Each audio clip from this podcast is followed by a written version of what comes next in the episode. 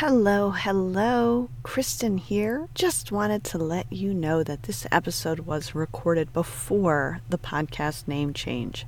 If you hear any old terminology, that's why. Thank you for listening. Hello, hello, notable women. I am so excited to be back with you again today in this episode of the Notable Woman podcast. Today, my guest is Julie Morgenlender, one of my faves. Do you remember her? From episode two, Living with a Chronic Illness.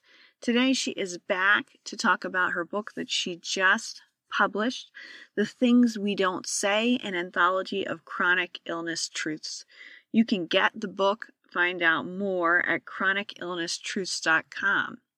But for now, grab a water, grab a tea, grab a coffee, grab your wine, whatever time of day it is, whatever you want or need to enjoy this very, very, very excellent episode.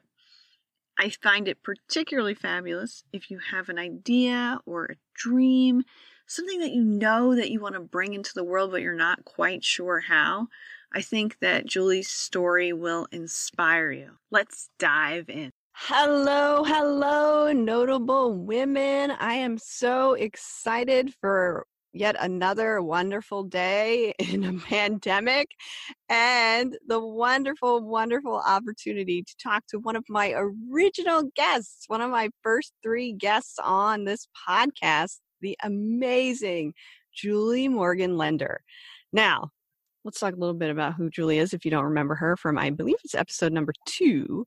So, Julie Morgenlender is a friend, a daughter, an aunt, a crocheter, a reader, and creator of this anthology, which is what we're going to talk about today, and so much more, despite being unable to work full time. She enjoys walking in the sunshine, petting dogs, and spending time with awesome people, right? Right? Like us and as she volunteers for her chronic pain support group and is on the board of directors of the Bisexual Resource Center. Now, the book that we're talking about today is The Things We Don't Say, an anthology of chronic illness truths. Now, I'm pretty sure Julie's been working on this since I've known her, since I've known her, which has been many, many years now.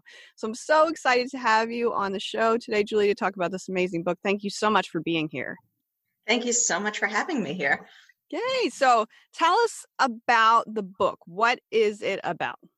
So it's an anthology, which is a collection of different stories, and it's all nonfiction. So everything in here is true. And I collected stories from different authors. So it's 50 personal essays by 42 different authors because a few are in here uh, multiple times. And we talk about just the reality of life with chronic illness. And that's so different for everybody. So the stories all have different tones and different focuses which is what I think makes it so easily applicable to such a wide audience because there is no one chronic illness experience. There are many, and I wanted to re- represent that the best that I could. And I feel like this book does a good job of reaching out to people. So I feel like everybody can identify with some aspects of the book. That's awesome. And when I first interviewed you, you were really the first person that I met that was so honest and open about having a chronic illness and being willing and able and wanting to talk about it, which is why I had you on the podcast.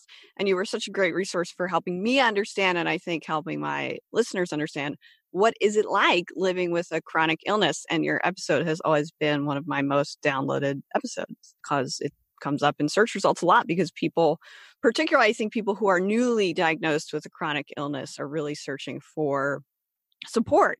And so I think your book can do very much some of the same. So, how did you go about finding the anthology contributors? I think when I was last on this show, I was in the process of finding the contributors, probably. Mm-hmm. Uh, it was a long process. I posted on social media, I posted on Craigslist, which was frankly a bit of a disaster but i just kept reaching out i told everybody i knew um, i went to a trade show uh, for people with disabilities and i was just handing out cards to anybody who expressed the tiniest bit of interest uh, one of the contributors I met at my knitting group.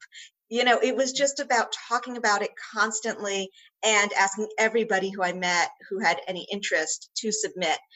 Um, eventually, a couple of writing websites picked up on it and they had sections that said if you're looking for places to submit your writing consider these and mine was listed and that helped a lot so it took a long time. Um, I my goal was to collect a hundred, with the idea that I'd use about half of them. But it took close to a year to get the first 75, and then very quickly it snowballed, and I got another 75 really fast before I was even able to shut it down. So I ended up with 150, which was a lot to narrow down, but it was great to see so much enthusiasm and excitement. That's awesome. I can't believe 150. And isn't that that's kind of how all projects kind of work, right? Which is you're you're pushing the boulder up the hill for so long and then there's this magical moment where the momentum just carries it forward. So I'm so glad 150. That's awesome. So many submissions. Now, I'm sure it was super challenging, but how did you decide which ones you were going to include? That was really hard. I struggled with that a lot and I mostly struggled with the sense of responsibility and a lot of self doubt because here, who was I to make this decision on what to include? And it took a while for me to accept, well, I'm the editor. That's who I am. I get to craft this based on my vision.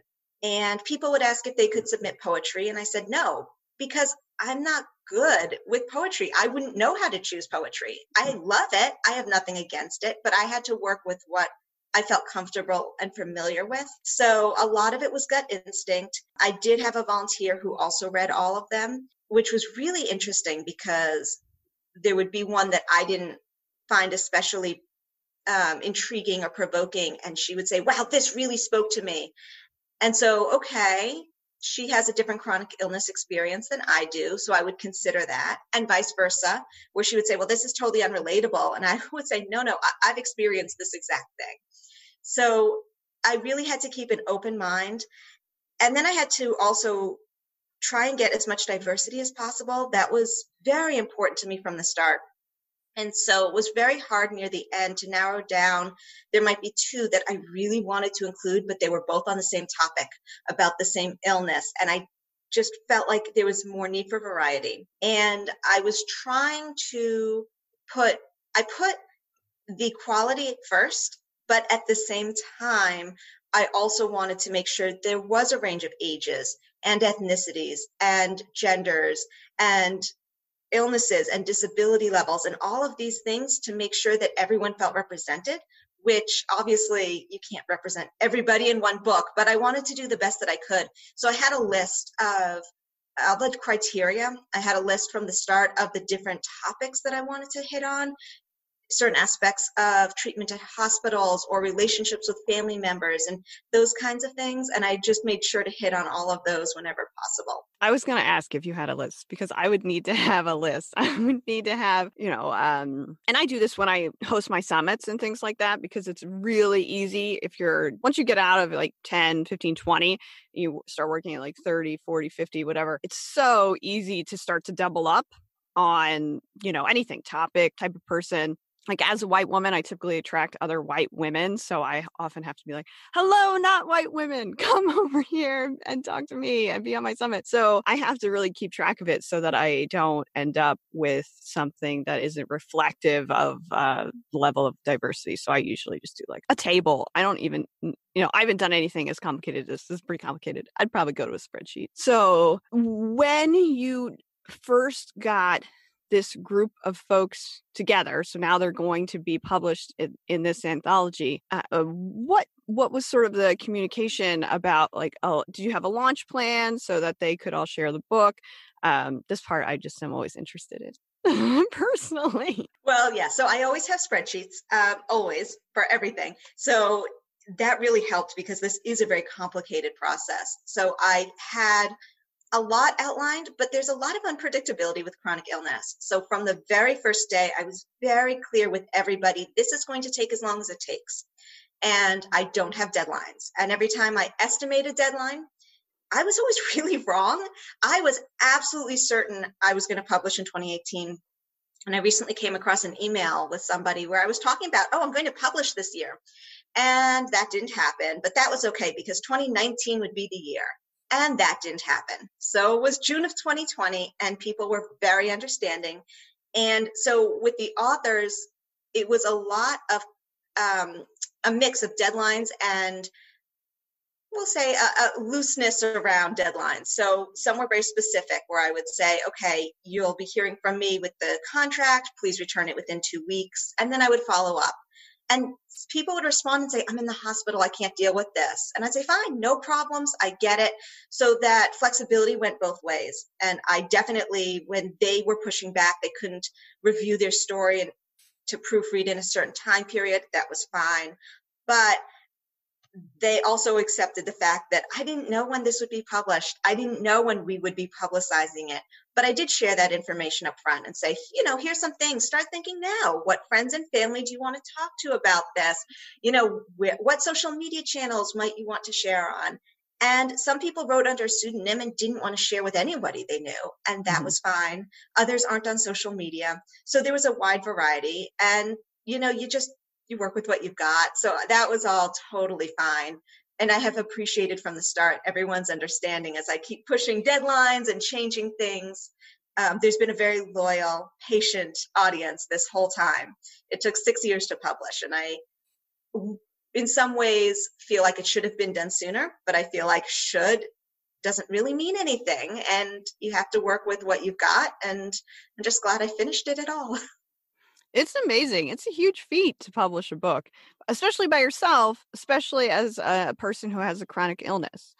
So, my next question for you is I guess I'm going to mm, there's sort of two parts of this for me, which is one that when I talked to you before and and the experience that I've had from doing your interview and having this as a part of the notable woman body of work, as I like to say, is that there is this huge need for people with chronic illness to talk about it and talk with other people. And and so I imagine that your book has created a lot of conversation because of that. But then there is this new, totally weird, totally unexpected thing, which is that we have this pandemic with an illness that causes a lot of chronic illness for folks that have uh, either, you know, long haulers or even, you know, again, it's very early in the in the pandemic for those listening perhaps after this is recorded we're recording in august of 2020 so only a few months now so have you seen any any effect from that that the fact that there's an illness that's creating more chronic illness in the united states or has that really not hit yet?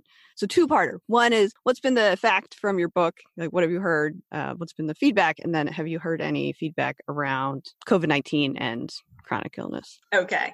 Well, let's start with the first part. I'm getting a lot of great feedback about the book. A lot of people have reached out and said they this is the first time they've heard somebody write about or seen somebody write about their particular chronic illness or discuss it so openly. Yesterday I was speaking with a friend who actually said, Oh, wait, wait, wait, I have to tell you, and picked up the book and quoted a paragraph and said, I never even realized how much I felt this way until I read it, and this has been life changing. So it really means a lot to know that it's reaching people.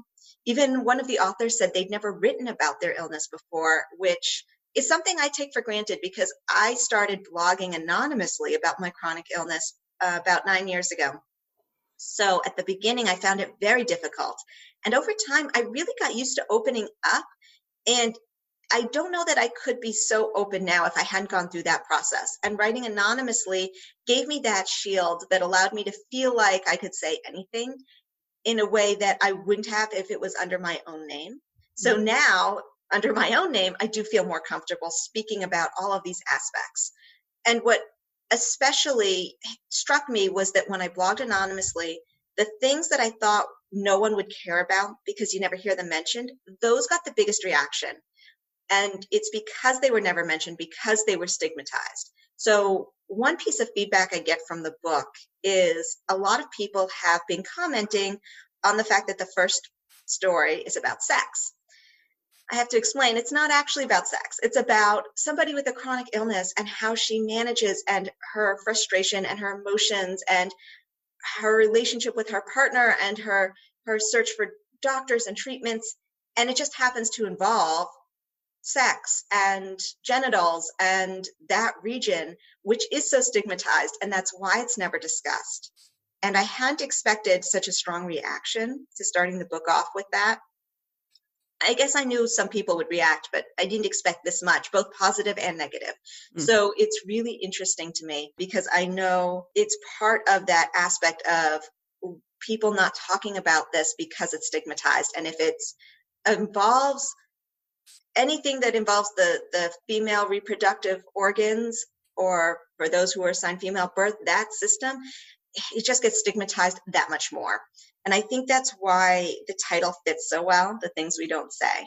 because we don't talk about it so that's been the biggest reaction is just people talking about wow i never knew this or i didn't know how to express this and this allows me to express it in a new way and i've heard from a few people who don't have chronic illness themselves who said wow i get it now or this gave me a new understanding including a couple of my doctors which has been very interesting Wow, that is really interesting. And I could see that the idea of uh, something that's already stigmatized just in the world and then, you know, putting it in uh, you know the additional context of chronic illness which is also stigmatized it would just multiply the effects. And that's great that that your doctors have read your book. That's awesome that's really a couple great. of them have, yeah. I, I, made sure to give them copies. The ones who I've been seeing for a long time. I have so many doctors. I don't think I could give them all copies, but um, yeah, a few of them have. We've had telehealth appointments, and they'll say, "Wow, I got your book, and I've started reading it." Um, one actually just herself has had a chronic illness um, enter her life in the last couple of years, which I hadn't realized. I've been seeing her for much longer than that, and she said that it it's really speaking to her in a way that she hadn't expected because she's new to this. Um, and that speaks to something you mentioned earlier, where there for people who are newly diagnosed i think it's very important. It gives a sense of community. But for people who've had this for a long time because we don't talk about it because we don't reach out you can have chronic illness for a dozen years and still need that community and still need that way of expressing yourself. So i think for people at any stage. It can be really helpful, really cathartic. I've had chronic illness for oh, close to 30 years now that I think about it. And I know it's still really helpful for me. It's great to hear. And then have you have you seen or heard of any of sort of the, you know, the the chronic illness coming from COVID-19? Has any of that overlapped with with your book yet? So far, most of what I'm hearing is coming from people who already have chronic illnesses, who are either more concerned about getting COVID 19 because we're so aware of the possibility of getting an illness that won't go away in a way that folks who have always been healthy don't seem to be as aware of. Um, also, because some of the chronic illness caused by COVID 19 so far seems to be related to chronic illness that already exists. Mm-hmm. So, development of myalgic encephalomyelitis, also known as chronic fatigue syndrome, or um, uh, POTS, post orthostatic tachycardia syndrome. It's amazing what I've had to learn how to pronounce. Um, and so the folks within those communities are talking about this and wondering if the numbers that we're about to see of people now getting these illnesses that have been so often ignored in terms of research and NIH funding, as well as just acknowledgement from society in general, if we're now going to see more of a push to look for treatments for these conditions. So it's up in the air, but there's a lot of conversation. I haven't seen as much conversation about people who have COVID who now have chronic illness for the first time. And I think that it's going to take a little time before that happens because for anybody who has chronic illness of whatever cause, it's very easy to be in denial at the beginning and hope it will go away. And I feel like our society is in a collective denial right now. This mm-hmm. isn't really happening. It's not really as bad as as the numbers say. Even if we individuals, and I know how you and I feel about this, and we're on the same page entirely, but our society at large doesn't seem ready to acknowledge that even if we had a vaccine tomorrow, which we won't, but even if we did, that would not fix everything. It wouldn't be that we go back to, to quote normal the next mm-hmm. day. And this is going to have a bigger impact. And I think folks aren't quite ready to acknowledge that. So I expect we will see more talk about the chronic illness aspect down the road. We're just not quite there yet.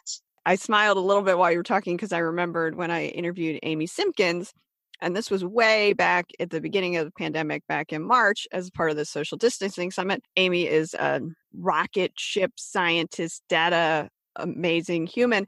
And we talked about exponential growth and we talked about what does that mean exactly. And one of the things that she said on the podcast was, folks, it's time to wrap your head around the fact that this is going to be a while. And I, of course, knew it was going to be a while, but back in March, the idea that it was going to be a while just blew people's minds. I remember I offered my services to my human resources department about I think the first week after before New York City had officially shut down, I had said, "Hey, I I I love helping people talk about new processes and I'm familiar with every online technology basically known to man because I love it and I'd be happy to talk to anyone who's having a hard time moving online." And they said, and I will remember this forever, something like, "Well, it's not going to be that long. And even if uh, you know they sort of laughed and said something like if if we're still here in two months then um you know i'm gonna eat my couch or something. And i said we're gonna be here more than two months. You're so funny. And of course we are. And uh, it's still going on. And uh yes people have a hard time wrapping your head around that that idea alone let alone the fact that this is of course very serious but this is an illness that right now in a certain percentage of folks causes known chronic illness like known like we can we can see the effects in it in the patients right now let alone the people who are asymptomatic that then have their lungs examined and see that they have scarring or effects and so we don't even know what that will look like in the years to come. So i certainly think that in the united states and possibly eh, in obviously there are other countries that have the number of cases that we have but that we'll see a, a large population of, of people with chronic illness, which I think the positive, which I always am like, eh, do I want to say that? But the side of that would be that there would be much more research into that. So I think that the communities that you're a part of that are talking about that are spot on that that is exactly what would happen if all of a sudden the percentage of folks who have this increases by a large amount, which it certainly seems like it's going to. You know, I'd love to just step in and mention one other aspect because we're speaking specifically to the chronic illness side. However, there's also the disability side, and the two aren't always um, the same. They're not interchangeable. Some people think that they are. Chronic illness, you can have one without the other. Mm-hmm. So if you were in a car accident, for example, you might become disabled without having any chronic illness. You can also have chronic illness and not be disabled um, which was the case for me for a long time. So, what we're seeing right now, though, is there is a big overlap. And uh, there's been a lot of talk in the chronic illness community about the fact that a lot of us were told for many years we couldn't work from home. And mm-hmm. I know for me, my last job, that was a point of contention because I really didn't need to be in that office, but they wouldn't let me work from home. And yet suddenly there's a pandemic and everybody can work from home. And then once offices have started to open up, people are told, no, you have to come back to work now. And folks who are disabled, and even those who are at higher risk for COVID symptoms, are being told they must now come back. And because the office is open, they're no longer allowed to work from home, even though it worked just fine all this time. Mm-hmm. So I expect that going forward, we will see more accommodations. I know that for me, telehealth has been huge. I think that there are a lot of times I would rather see my doctors in person. Having my last rheumatological checkup and have her not physically examine me didn't seem quite right. On the other hand, a few weeks ago, I was very ill from a change in a medication dosage.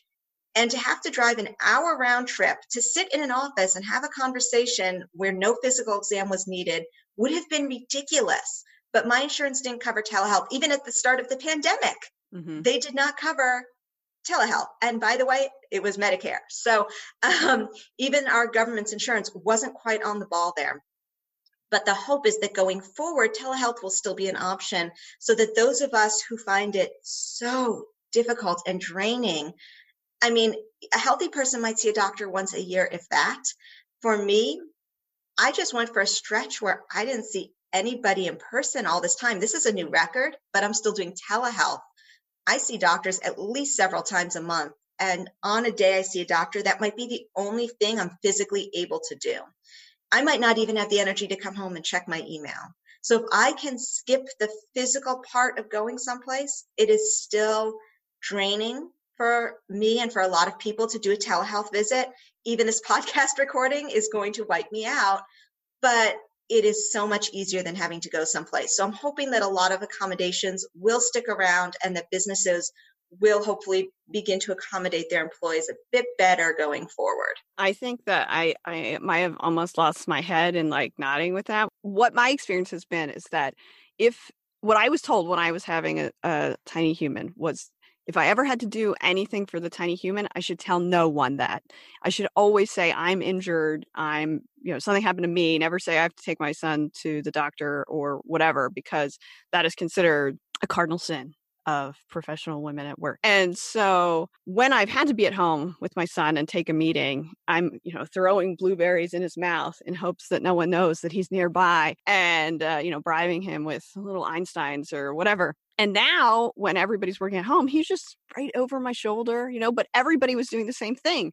And we were all still working and we were all still fine. And so, one of the conversations I have with my husband is this whole time, it's all just been this big lie that people with chronic illness can't work from home or people with disabilities can't work from home and that I can't work when my son is hanging on my back. I can work with my son. I mean, would I prefer not to have my son hang on my back? Yes.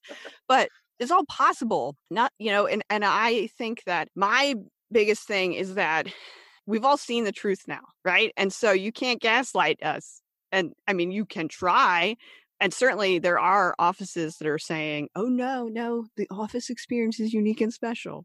We must have you come back. And uh, mine is i'd like to see your ventilation protocol before anybody is going in there. And so that is something that for me that i think is important that we don't all just give back into the lie. You know, we all know now. We all know that it was just a big old fib that we couldn't have a meeting on Zoom. Is literally seven hours a day of Zoom meetings that I often do. So I'm really glad you brought that up because I know that that is something I heard from my friends with chronic illness, particularly people who got to the point where they couldn't work because their workplace did not allow them to work from home when easily they could have. So I'm glad you said that. Something that really gets my goat. Yeah, it's definitely something we need to keep in mind. And like you said, it's important that we don't forget because it's going to be so tempting as soon as we're able to put this behind us to even a small extent to just try and forget it. And I mm-hmm. think that's human nature to try and forget the bad stuff. And in this case, it's going to be really important that we don't so that we can actually learn from our experiences. So I'm really hoping that we do. I hope so too. Well, everybody listening, I'm sure, is just saying, Kristen, you haven't told us the most important information, which is where do we get the book? So, if someone listening wanted to get this book, where would we send them? So, uh, chronicillnesstruths.com will be the best place to see where it's available. Right now, it's only available on Amazon. And if you do a search for um, the things we don't say, an anthology of chronic illness truths, it will appear there. You can also search my name. One advantage of an unusual name is that uh, it's the only one, it will come up but um, I will have it available in other places in the future. The distribution center, which will make it available for libraries and bookstores, is backlogged because all of the traditional publishers are also using them now during the pandemic, in mm. addition to the self publishers. But I definitely, most people who publish a book say the best part is when it shows up on the bookstore shelves. And I get that. But for me, it's the library. The library is my happy place. It has been since I was about eight years old. And I can't wait for it to be on library shelves, even if I can't physically see it there. So that will be a big goal. So anyone who can't buy it can definitely go to their library in the near future and find it there. That is awesome. So chronicillnesstruths.com. I will link to that, everybody, in the show notes. Julie, thank you so much for coming back to the show. I am so excited that you published this book, and uh, I know it's going to help so many people as it already has. So thank you for being here. Thank you so much for having me here, Kristen. And there you have it. I hope you enjoyed this interview with Julie. I certainly did. I'm so proud of the work that she's doing in the world. I'm excited about the ripple effects that this book is going to create. So, again, go to chronicillnesstruths.com so you can get your copy of The Things We Don't Say, an anthology of chronic illness truths. If you want to continue the conversation, you can join us in the Society of Notable Women.com. You can go to thenotablewoman.com slash group. Thank you so much for listening, and bye for now.